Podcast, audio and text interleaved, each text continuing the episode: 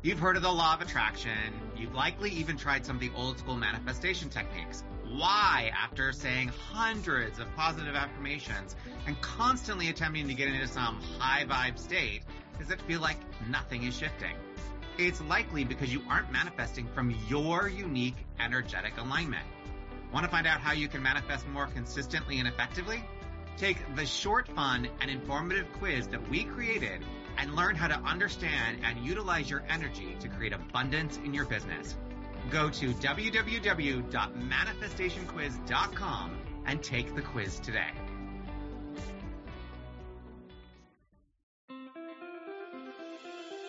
This is the Creative Soulpreneur Podcast. I'm your host, Nick Demos. Let's go.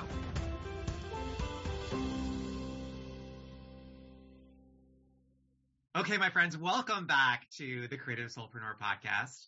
I have with me today a friend, a good friend that we met like four years ago. It's been like, a while. In one hand, it feels like, wow, it's been four years. On the other hand, it feels like we just met. You know what I mean? Like it's so strange how time, you know, there's that pandemic thing in between. But Yeah. Laurie Wright, welcome to the show. Thank you. I'm so excited to be here. We had that blip of the pandemic too, but we you weren't in the mastermind for a while. So Yeah. you were in it and then you left and so now you're back and so there's more contact, which is great. Yes, which I, I really love. Yeah, we're in a business mastermind together and it's just really good to have. And this is for anyone out there listening to surround yourself with like-minded people who are go-getters, who are going to get shit done in this world and with great heart. And I think that really, to me, represents all who you are. You, you get stuff done in this world, my friend, but you do it with such heart. And I really, really love that. Oh, thank you. That makes me feel good because sometimes I think I'm somewhat heartless. okay, we'll get to that in a minute. yeah. Yeah. I've, I've, my sister, I had a sister and she used to always call me selfish my, when I was little. And so Oh. it just like always stuck with me that like I'm not kind enough.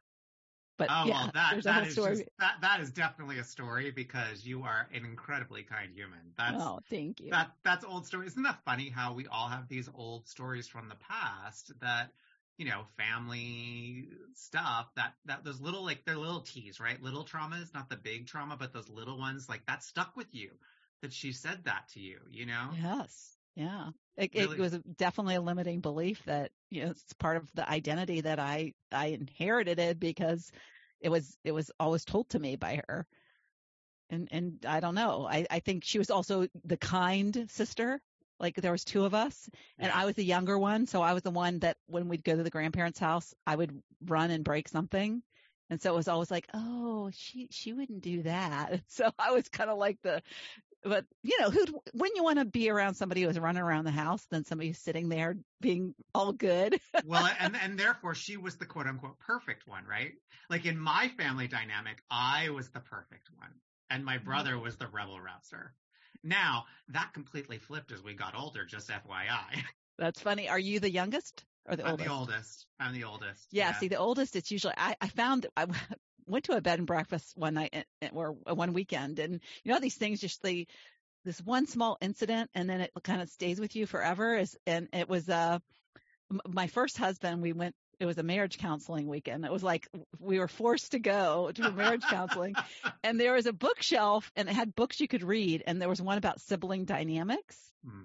and it and it stuck with me because at the time I had little kids and I had the dynamic with my sister but the oldest one is always I guess you know there's a percentage of like 80% of the time is the one that is the pleaser is the one that is the good one and yeah and Yeah. then th- the next one is always going to even things out the the younger one's going to look at the older one and say, "How's that person showing up in the world?" Well, I'm going to be the opposite of that.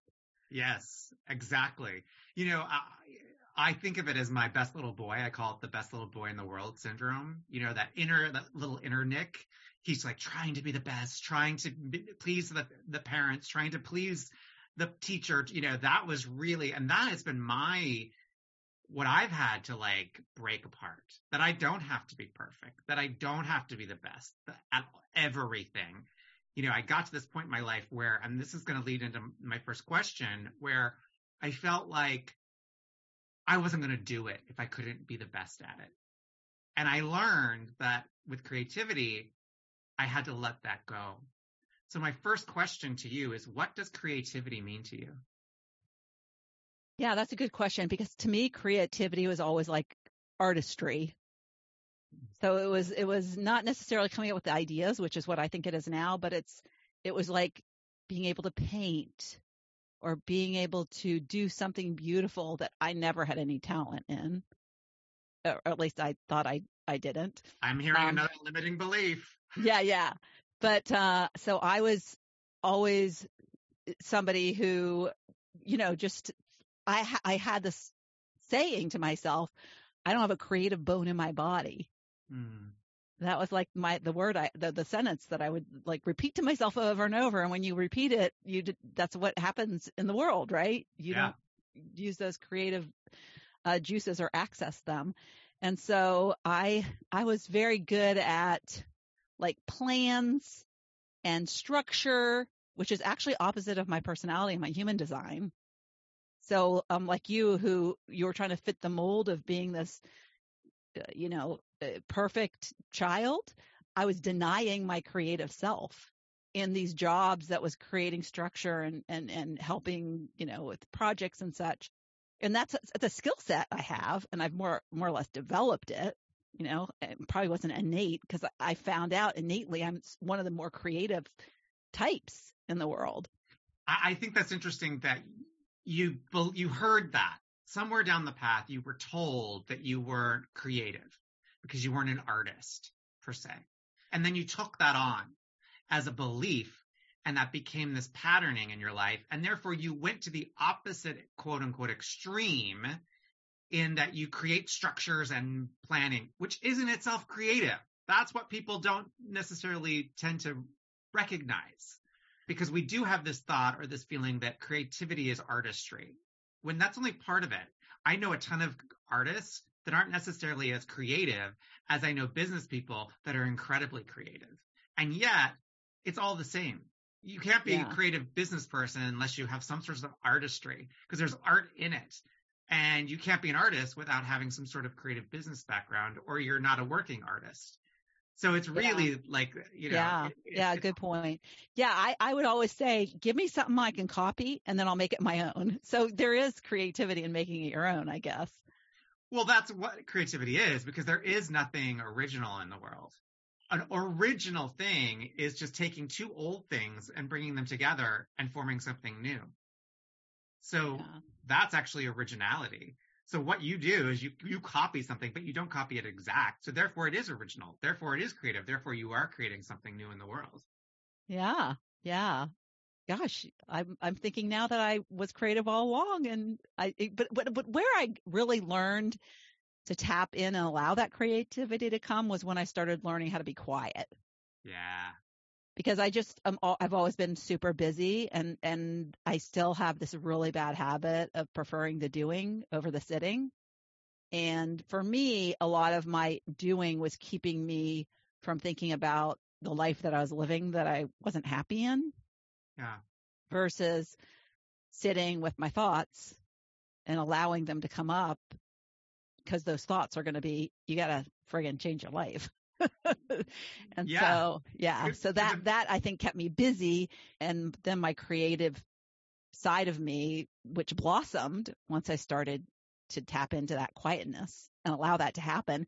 I can't be quiet for five minutes and be like, oh my God, I had this great idea or this big download. And yeah, it's hard to turn it off. And that's why I'm such a big proponent with my students of sadhana, which is a practice, a daily practice, a sitting practice, a meditation so that you connect every day so you can listen. Because when you listen, that's when the uh, the channel opens for divine creativity to flow through, or inspiration, or whatever you want to call it, right? And it leads you to doing the work that's actually in alignment with your soul. Yes. So you were in the corporate world, though, right? Mm-hmm. Yep. And then yep. what what was the, the moment where you were like, after sitting because clearly it was from sitting were you like oh i there's got to be a change my life's purpose needs to shift Well, I think the, I've been happy in the corporate world when I'm I'm uh, constantly exposed to change. So I like change. I like the dynamics of you know new people and so as a project manager is what I did. I I love that the as far as a profession, like for me that was perfect because I was always changing projects. I very rarely had a long project that I worked on. You know, they were cycling and changing and, and usually I had more than one. So if one got boring, then there was always something new. And there was always a, a wide variety of people. And I found myself always liking the more difficult people because my, my, my goal was to figure out a way to get through to them and get them on the team. So it's funny because a lot of what I do now is very much a lot of what I did. So if I I look back about, you know, that what are the things, the activities that I did in the different jobs I had, the jobs I didn't like or the projects I didn't like were the ones where I was like a one man show and it was like me, myself and I and or and it was very technical and so I was kind of on my own whereas you know large teams a lot of exposure with you know different groups in the company different uh, departments yeah. And so, and also I, I prefer projects because I'm technology, uh, focused projects that have an exposure to users. So like that there was an experience, there was an, an impact, right? I could, I could see the impact. So it had some kind of user facing website or some experience that the work I did mattered to a large group of people. Whereas, you know, like the internal infrastructure projects, well, I worked, I had, I was a project manager on an algorithm. I mean, it, it, impactful, yes. The algorithm for the blood glucose monitor for diabetics for Dexcom. And although you think the impact would be great, I mean, oh, it was like the most boring thing and the most arduous and it was uh, like I was by myself to work maybe with a couple developers. So yeah, so the more it, there's a real parallel with what I like, what I do now with my business and and what I was doing with the projects. Yeah, so it wasn't corporate itself. It was what you were doing yes. in the structure. Yes. And that you needed to be motivated, activated in a way. And I was smiling, uh, nearly laughing when you were talking about team, like leading a team, because that is my, that's what I love. I mean, I've got several teams happening, right? All, all at once between all the projects, the films, the, yes. my, team, my team here, like there's all the Broadway show, there's all of these teams that I work on. And I, coming into the online space, it was very interesting because people kept saying, you know, got to get your first team member. You got to get your first. And I was like, first, I need to cut back. I got eight people. I, I'm ready to go. What are you talking about? you know, because for me, I thrive on that interaction and that mm-hmm. collaboration. And I think with creativity, it is defined by collaboration. When we, you and I come together and our ideas yes. can create something that is so much greater than I could ever have thought on my own. Absolutely. I learned so much from the people that I surround myself with. I'm a sponge. You know, I love it. And uh, I can't imagine doing this by myself uh, alone. And you know, it's part of what I love so much because it is it's not an easy business to be in. And so there's there's a lot of things that fail. There's a lot of things that well that experiments that we try. Yeah. and we got to keep plugging away.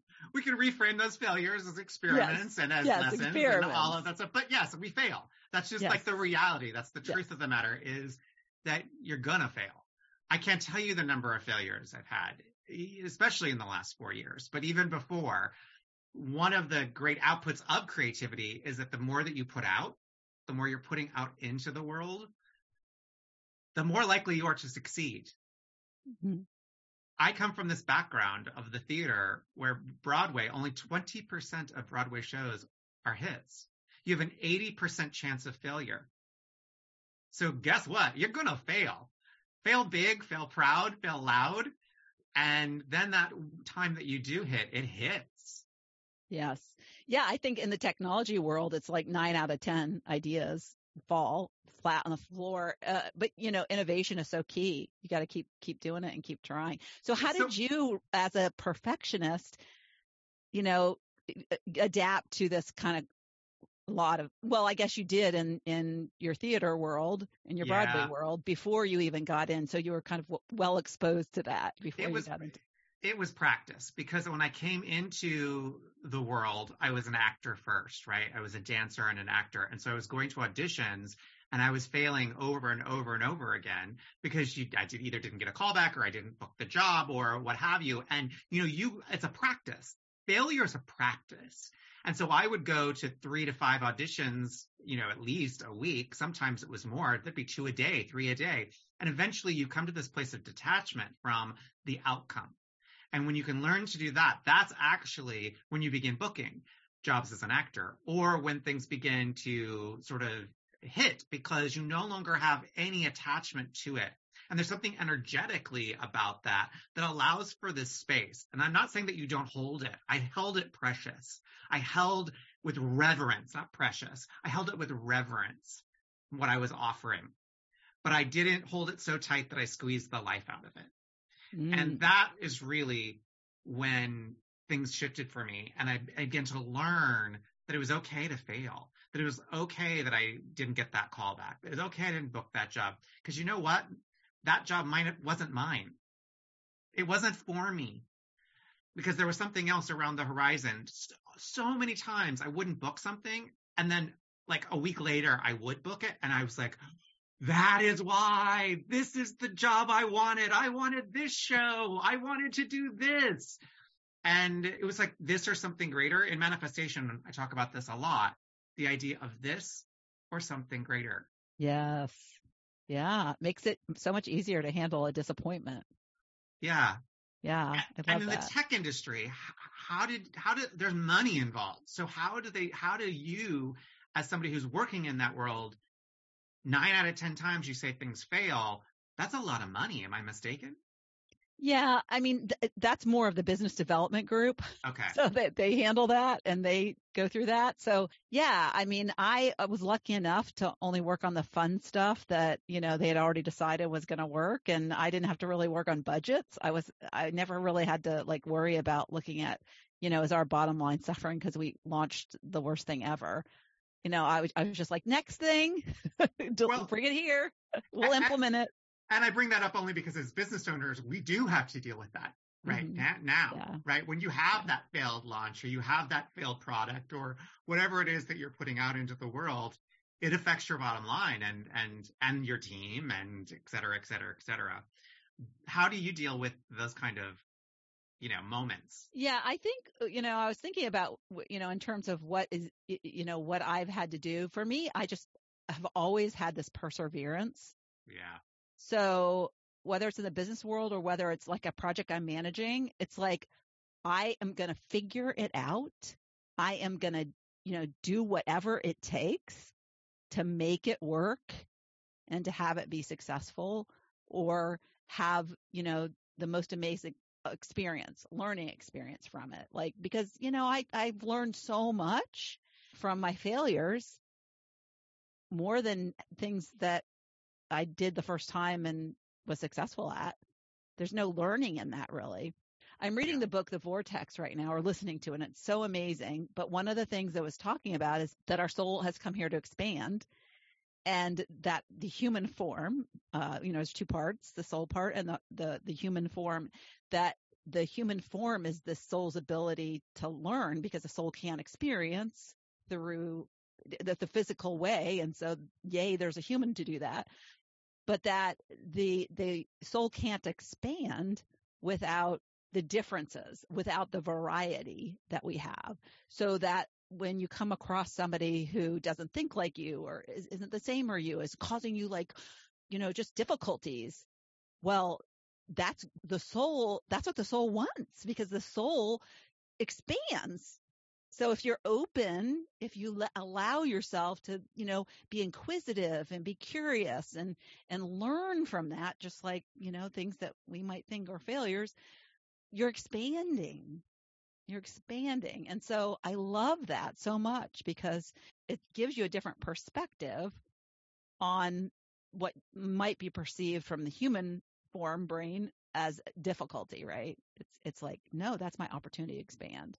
Do you know the author Gary Zukav? He talks about this quite a bit in that it's like Earth School, that we're here for school and that the soul is here to learn.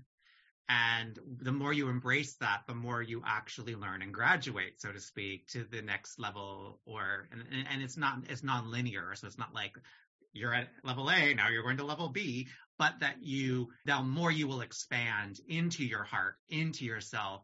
The seat of the soul is his his book, which I just saw is 36 years old, which I can't believe that makes me feel a little old, but whatever. 36 years old. This this concept that he that he brought that I love, and it's very similar to what you're talking about in the Yeah. vortex. Was he on Oprah Yes. a few times? Oh my gosh, Many- I know exactly who that is. Oprah was my first soul teacher. Yeah. Like I learned so much because we, my, my parents, we, we didn't learn any of that stuff. We didn't go to church and, you know, they never thought there was anything after this. And so you know, I kind of had to figure all this stuff out on my own. I think we all Later do in some- life. I think we all do in some ways. You know, some people Yeah. get lots of like dogma. Like you had the reverse, no dogma whatsoever. Some people have lots and lots of dark. I was more like you. I wasn't. Uh, we didn't go to church. I didn't. That's not. I went to church with my, our next door neighbors because I liked it. So that should tell you how inquisitive I was. Even yeah, I had at- a boyfriend who was LDS and I would, I went to church with him for a year yeah, and his family. Yeah. Yeah, exactly. Just because out of curiosity. So of course these things are naturally within us, right? To like uncover over time. Yeah. Which which leads me to purpose. I Mm. want to hear your take because you work a lot with people who are finding their purpose, maybe a little later in life. What does Mhm. that mean, or how does one find your purpose as you age? Yes. Well, I, I work with people over 50 and uh, really my, uh, the audience who is interested in what, what, cause I have a podcast too. So I talk about this on my podcast, but th- they're feeling a bit of a void now that their kids have gone on and are grown up and aren't needing their, their input anymore. And so they're really struggling with that identity that they had, um, the role of mom. And you know, that was me, even though I was, I worked full time. My role and my identity as a mom, I felt was my purpose or, a large purpose uh, in my life. And so when my kids grew up and, you know, left home, which was great. I mean, launching children is, is a really, it's, it's, it's a masterful thing that you can do and having them be successful. But then, oh my gosh, I, I don't have that purpose anymore. And so we try to fill our, our lives up with things that don't have a lot of meaning to us. And I realized I wasn't happy in my marriage. I wasn't happy in my job. And it was like it, my kids as my purpose really filled up my life. And then my life became empty. And so what, what I've found purpose to be is, and because I did actually didn't go in the quick direction to purpose, I kind of meandered. I took the long way around the bend so what I realized is, yes, I was unhappy in my marriage. So I thought, I'm so, I have no passion. I didn't realize it was purpose that was missing. I thought, oh, I just need a new mate. so, so I got divorced, uh, rekindled an old relationship. And so that filled and kind of kept me, you know, focused on that for a little while. But then once we got married, my, my old boyfriend from high, from college, we got married. So it was great and it is great. And I think that's part of what my life was meant, you know, the, the road I was meant to, to travel. However, it, it did sidetrack me from what was the real pain inside of me. I was going for external satisfaction versus internal. And purpose is an internal fire that we must initially, I mean, if we, if, if we're, there's no fire, we need to light the fire and we need to find something that we're interested in. And so what I've found purpose to be is something that has a lot of meaning to you. So it has to have meaning to you. And it not only has to have meaning to you, but you have to have a reason for it. Like it has to, you have to feel like you're providing value in some way. Because the most purposeful times in my life is where at the end of the day, I feel like, oh my gosh, I contributed in some way and it meant something to someone. It has to be more than about us just being happy. it has to be about us helping to make the world a better place. Yeah. And it doesn't have to be masses of people. It can be just a few people. And that's what we were as moms. We had, we were making these little people happy. And in turn, it gave our life meaning and our life value. One thing that I find that is misunderstood with purpose is that people think there's this nirvana like when I get to it, like the Wizard of Oz, I'm gonna like know it, right? It's gonna be like, oh! And what they don't realize, and the people who come into my world and start to learn the things uh, that they learn, what they realize is that I, I say purpose is not a noun; it's a verb, because it's it's the journey to find that purpose, and in the doing of the journey, the activity that you're doing fills you with purpose. Yeah. And so that's why people say, are there's multiple purposes? Yes. I mean, I, I think there can be multiple purposes, but the ultimate thing is that you're filled up while you're in the activity and you're in the doing. Because in many ways, you're talking about self actualization. You're talking about self realization. You're talking yes. about you are the purpose. Your purpose of being here, of yes. beingness. The Bhagavad Gita, if you've ever read yes. the Bhagavad Gita, it's yeah. really your whole description of that made me think of that book because it really is the dharma or your purpose of being fully you. And yes. so yes, of course you're going to have multiple purposes. Of course there are going to be multiple things that light you up and that help people because you are multifaceted human being walking this planet in this soul at right now, or the soul is in this body right now. Mm-hmm. Yes. Yes. And I'm so glad you said that because that was the next thing I was going to say is we've lost ourselves along the way. Yeah. And when you get to be 50 or 60 or even 70, I have some of my students are in their late 70s. You've lost who you are and you've become this person like Nick, the person who's trying to please, Laurie, the person who thinks she's unkind. These are things that we've adapted to because people have told us that's what we are, or we've perceived it through something that might have just been a small comment a teacher made in eighth grade or something. So we, it's a realignment with who we are.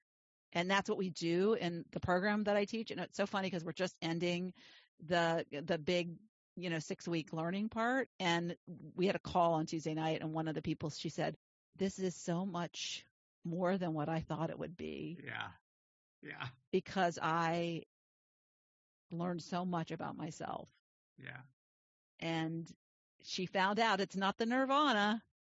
It's all within. And yeah. it's just incredible to see the lights come on, the spark get lit.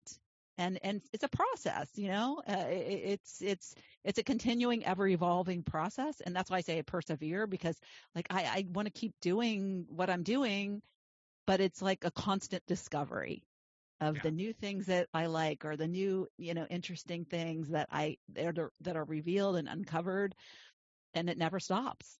It's the seeker's path. It's the seeker's mm-hmm. path. It, it's an yeah. uncovering of the of the next level or the next layer or the next part of the self. And it's a thing of such great beauty, which is, you know, this is why I love you so much because we teach similar things, obviously. And at the root, they may look completely different. It looks completely different on the outside, what you teach versus what I teach, but at the root level is that uncovering, unmasking, returning to love, returning to the deep part of the self. Yeah. And, and remembering yeah. who you are. Yeah. And, and, and I, I tell people this and, but until they experience it, don't really understand, but that just changing the, the energy to be in alignment. Yeah. Like it it changes the you like they're like oh well this my mother did this and she's never done that before. I'm like I don't understand why she did that because that's not who she is. And I was like well that's that's who you thought but what if you were to think that just by you changing it could change those things? And she's like dumbfounded. And I'm like it's so crazy that and and and I I would love for any listener who's listening who thinks it's too late for them Cause that for me, I mean, I was turning 60 when I really started diving into this stuff and I'm now 64. So I've learned so much in the last four years, like dog years, but I just want everybody to know it is never too late. Never, never, never. It's absolutely never too late. And it's been a joy because I saw you at the beginning of this journey and to watch this on unraveling of the self. This it's been like so beautiful. Yeah, I mean, yeah, of course, there's been claw scratching and like, you know, no, that's the, that's the, the wild animal in me. Like, yeah, yeah, i have been let loose. but, but, it's not always pretty, right? Like that's right. the truth of the matter too. Yeah. Like, but but you have been let loose, and it's been uh, beautiful. And I love what you've done with your community, which you know, I think when you started, it was called Not Your Average Grandma. What well, I am not your average grandma, but when I started, my program was called Make the Rest Your Best. Oh, that was like oh, beta. Oh, you are the not your average grandma. Well, I knew that on social. yeah. I knew that on social. What does that yeah. mean to you, not your average grandma? Well, I think for mo- most of my life, I settled for the life I didn't want. And so what it means to me now is that I, I'm never going to settle and, and I don't want anybody to settle. So I want not your average everything. To, mm-hmm. I, I mean, you, nothing average to me is status quo. And so many people are sitting in the status quo and they want something else and they're thinking about something else. And they're, they're, did you know that, um, over 50% of Americans at least once a month think about what if my life were different? I mean, that's, that's a pretty astonishing, uh, statistic yeah, and almost 30% think that at least once a week. So, so there's a lot of people out there that are settling for mediocre and a lot of people, I know women because that's what I work with is who I work with, but uh, feel guilty for it, for for for for feeling like they want something else. Mm. I should be happier. I don't understand why I'm not happy. And that's selfish of me to want something else because most people would be happy with this. My husband used to say that to me. He goes, you have such a great job and you make so much money so many would give anything to have that job. So I'm in this job that I hate be, and telling myself I should be happy. And so a lot of people do that. That resonates so deeply with me because I had a life in New York with my, my old business, with Broadway producing, with the accolades, with the with all of the awards, all of that. But it didn't feel like it was my life, if that makes sense didn't feel quite right. And I felt guilty about it because I was so successful. I felt guilt and this strange, like, oh, I should feel differently. And if anybody's out there that's listening, hello, my students. Thank you for listening. Thank those of you that aren't yet my student or Laurie's student yet. Yes. That are listening, that are feeling that way, that feel like, cause generally speaking, all you all out there, I know you all, you're high achieving, you're ambitious, you're doing it, you're making stuff happen. That's, that's who comes and works with me. So I know that to be true. It's okay to have those feelings of, oh no, maybe this isn't right. Maybe I need to make a change. Maybe I need to, as you said, no matter if it's at any age, if it's at 50, if it's at 60, if it's at 70, at 80. Let me tell you the story of the 99, 98, 98 year old meditation student that I have. She decided at 98 she was going to begin painting. 96 she was going to begin painting. I'm getting the numbers wrong. 96 she's going to begin painting. At 99 years old, she ended up in a gallery. At 98 years old, she took my yoga, my, my meditation class for the first time. She came up to me afterwards and she said, I'm almost 100 years old and this is the first time I've ever med- ever meditated. And you brought me peace to the level I've never experienced before. And I said, no, you did. And we developed this lovely friendship. We ended up in AARP magazine because of it. And she just passed, my, my dear Helen just passed at 103 this fall. Oh, wow. I will never forget her because of, like you're saying, it's never too late. She proved it is never too late to be an artist and be creative. It's never too late to meditate and get quiet, like you were talking about. It's just never too late. Yep. Yep. And I'm sure those last years of her life were the best years. Uh, without a, I mean, maybe not physically. Right. Right. You know what I mean? But like, but like but peace. Like, she had peace, peace. That yeah, and she Emo- found meditation and yeah, emotionally and artistically and and and all and all of those things. Yeah. Is there anything you wish that you knew earlier in your life? Yeah, I wish I knew how easy it is. Hmm. to once you're in alignment. Like I wish I knew the signs of misalignment. That that when you know you're not feeling good and the negativity that is is around you and and uh, you know that and the conflicts you see and the judgment that you're placing on other people that I, I wish that was just that I knew that those were signs of just not being in alignment with who you really are. Yeah, because it comes back to that feeling state. Yeah. When you're in alignment, it doesn't feel shitty. It doesn't feel like crap, right? It feels good. You're making an impact. You're making a difference. You know, you feel it. You sense it within your entire body. Yeah. I love that. Yeah. Yeah. I, I just regret because I think, you know, I could have helped a lot more people and I could have had a lot more, a lot richer relationships and, and, uh, you know, but I, I, I don't know if I, I told you this, but when we had, before the pandemic and we had one of our retreats, um, and we did a meditation, we did a guided meditation. It was about meeting our future you. Oh yeah. And it always chokes me up when why I hope I won't cry. But um, you know, I met my future you in the meditation and she was really old, kind of like your Helen, probably. Uh-huh. She's like really wrinkled and little and and I met her and I, I apologized to her for finding my my purpose, what I'm doing right now that I love so much. And I apologize for for taking so long. Like like I'm sorry I didn't do this sooner. And she told me and hugged me and said, That's okay Yeah. you weren't meant to do it any sooner. yeah. And it was like, I cried. Like, that was like, wow. It was like, oh, it's okay. It's okay to be late It's, it's because okay I couldn't do what I do now if I hadn't had that lived experience. You need all of that, but you can look back now. I know that I can. I can turn back around and look and look at all of the little pieces that led me here.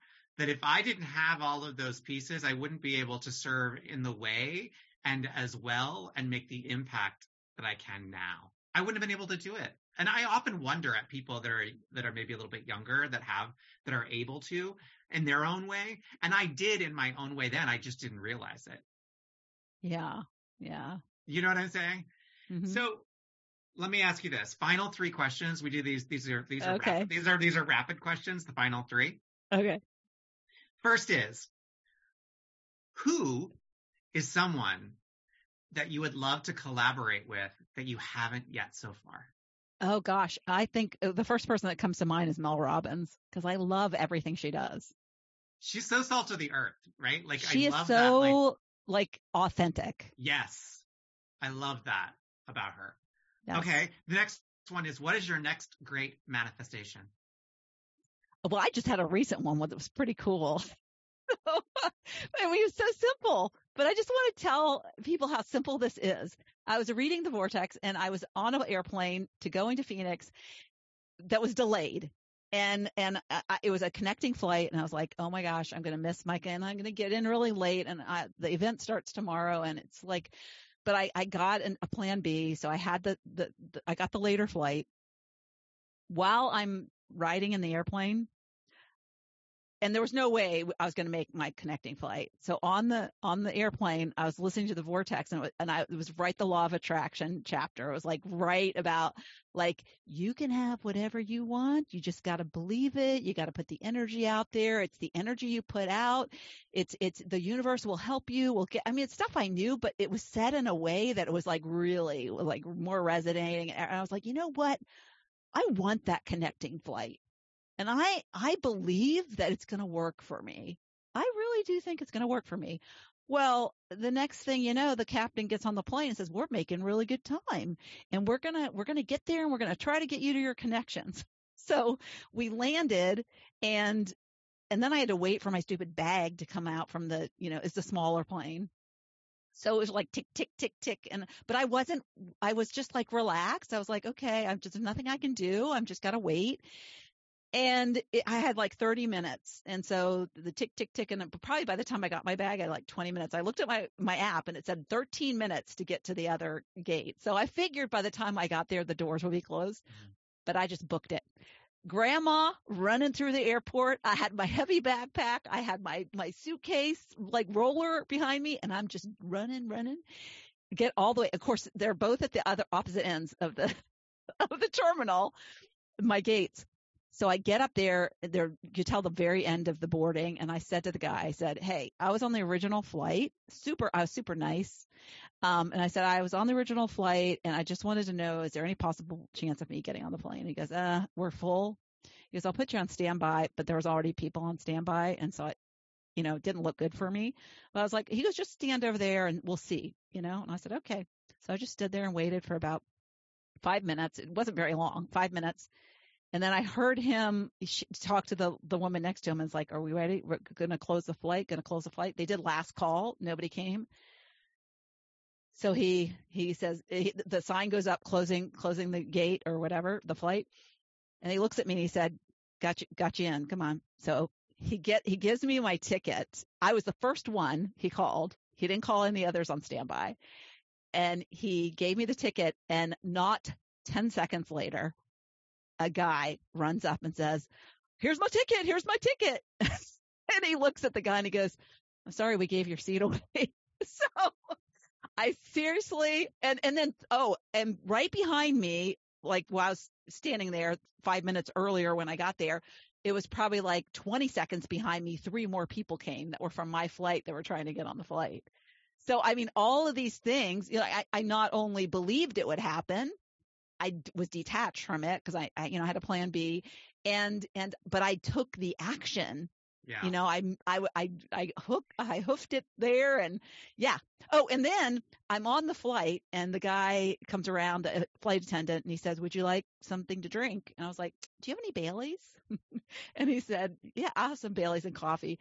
And he looks at me, he hands me two Baileys and he holds my hands and he winks at me. And I'm like, that that never happens either. it does now. so that's my, I, you know, and I just am like, I don't, I'm gonna manifest something. I I don't know what it is, but that that was really cool. I love that. I do love that so much. Okay, final question. It's a fill in the blank. Okay. I am. Oh gosh. I, you know what? The first thing that came to mind was yeah. I am energy. Love it. I, that that's like the first thing that dropped to me, which was like, that's crazy because yeah. That, that's why I asked that question because it's the first thing that comes to mind. That's yeah. what I want to hear. Yeah. Right. Before we have time to think about it, before we have time to, you know, like create our our statement. You know what I'm saying? Like just yeah. what is what is it? Yeah. What is like that that that that's uniquely coming from you that spark of creation in your being. That makes me happy that that is the first thing that came to me. Yeah. Yeah, it makes me feel like that's my soul talking. Yeah, it sure is. Sure is. Yeah. Well, your soul talked to my soul today, and yes. I really, really enjoyed our conversation. I appreciate you and thank you for your friendship and for all that you're doing in the world for those over 50 and anybody else for that matter who wants to come learn from you. So yeah, yeah, and I hope I get to see you soon because you're going to be in. I'll, I'll see Phoenix? you in a couple. I'll see you in a couple weeks. Couple weeks, yay! Okay. Awesome. Thank you so much. So be sure to give us a DM. What's your what's your what's your Instagram? What's your handle? So it's not your average grandma with underscores between the words, not underscore your underscore average underscore grandma. We'll make sure it's in the show notes so people can click right on it because I want them to DM you and me their takeaway from today's episode. I know that you've got a lot of choices out there to listen to. And so I really want to reiterate how much it means to me that you listen to this podcast, that you choose to spend your hour with me and with Laurie today. And always, I'll see you on the next episode.